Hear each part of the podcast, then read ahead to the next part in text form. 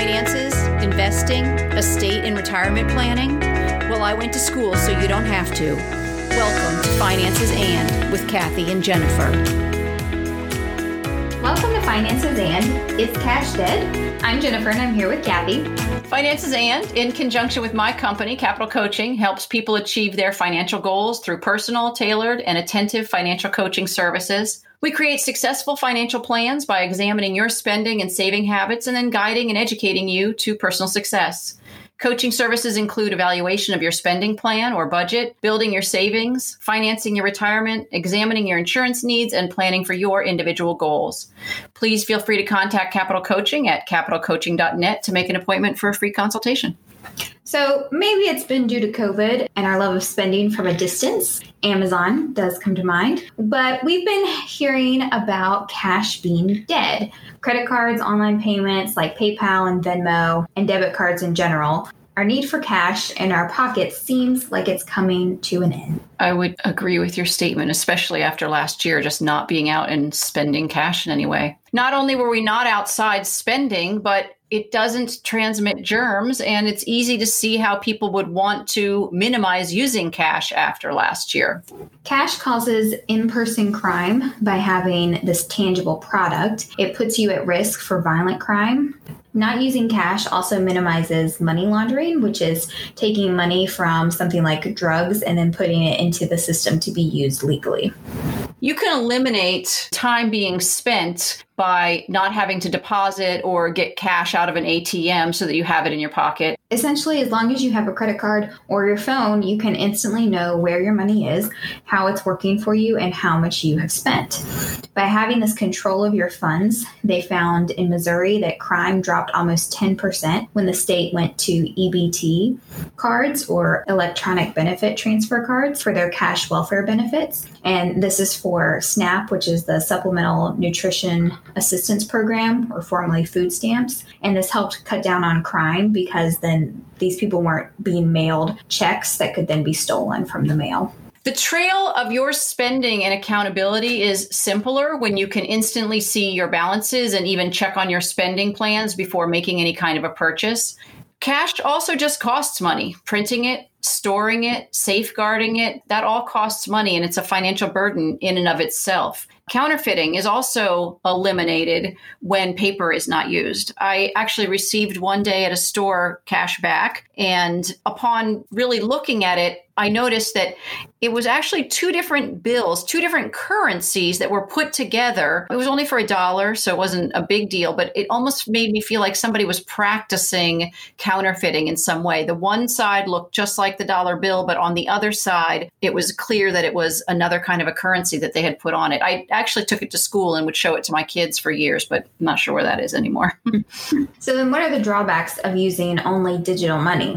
We hear every day about cybersecurity and the risks to our identity and personal wealth. Privacy in using online services is basically non existent because everything can be tracked. Hacking is also a risk, although you are insured by your bank up to $250,000 and credit cards secure your purchases, it's still a hassle to get the money back there was a burglary in my house and one of the things that were stolen were all the gift cards that I was given and trying to recoup those was near impossible. You know, I contacted the stores that I knew I had them with and the balances that I knew I had on it and I believe that every group told me no. I do know for a fact though that when I contacted Target with a gift card that I had lost and it was actually had been given to me by my class, it was for $100. The Target right here by me honored it and just replaced that gift card for me. So, you know, in a hard, terrible situation in that moment, somebody really stepped up and made me feel better. And uh, it was really kind of them. They certainly didn't have to do that. And it was just proven by everyone else saying no that they wouldn't replace it for me. Once a gift card's gone, it's gone.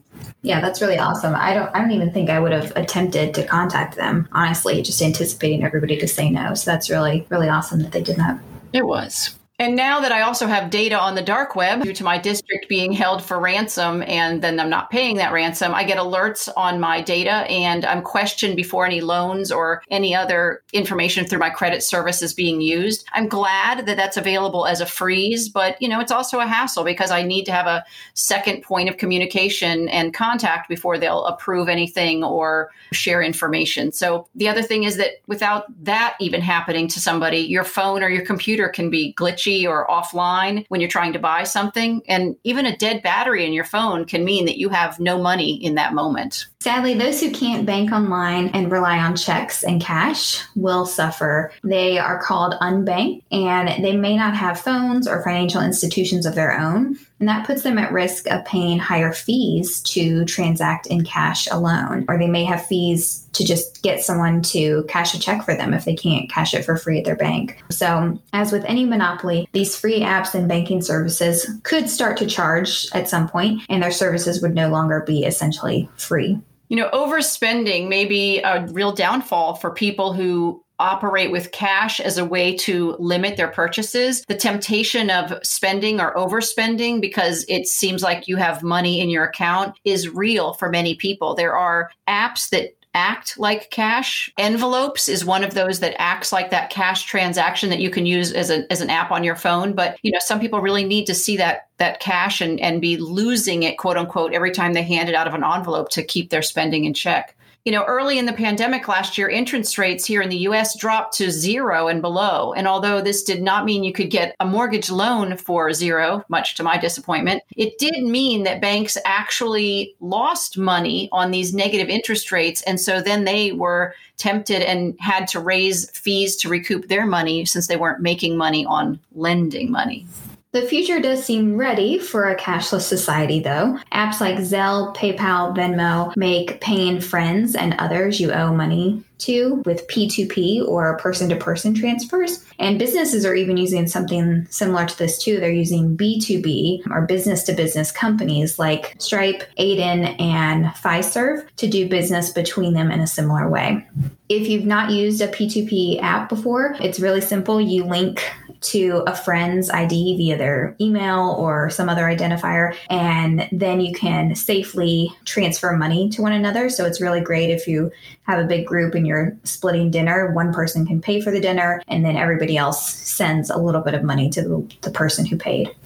You know, Apple has their own service now that you can use at retail and restaurants, and that hides your credit card information from the place that you're spending and instead uses one of their own identifiers for the transaction. And that is a more secure way instead of even giving out your credit card information to your server or to the person that you're you're buying from. They have actually had their revenue and transactions doubled currently to 15 billion transactions a day in 50 markets with 60,000 bank partners. So this whole idea of moving away from cash is very profitable for them as well. Of course, we have talked about cryptocurrencies in the past, and although not widely available for consumer use yet, it is something to keep an eye on for the future of banking without paper.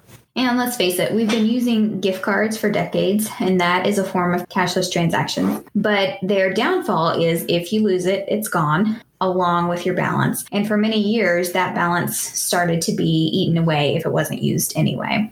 You know, transactions by using these types of cashless uh, alternatives actually speed up checking out places. So people my age are going to remember that we always had to write checks or use cash, but there was often people just writing checks. You needed two forms of ID and they had to write down all this information on your check. And really, the differential in time is ridiculous now. We just swipe and go. Credit cards like Visa and MasterCard have been growing as well. Visa states that since COVID, the replacement for cash has been debit cards versus credit. Visa had 52% of its volume in transactions for September's quarter of 2020, and MasterCard was at 42%. People aren't necessarily charging more, but finding alternatives to cash. PayPal, Venmo, Google Pay, and Apple Pay will all let you move money from your bank account to another bank account for free, and all but PayPal allow you to use a debit card at no charge. Each do charge for using a credit card to pay the end user. Do you use any of these?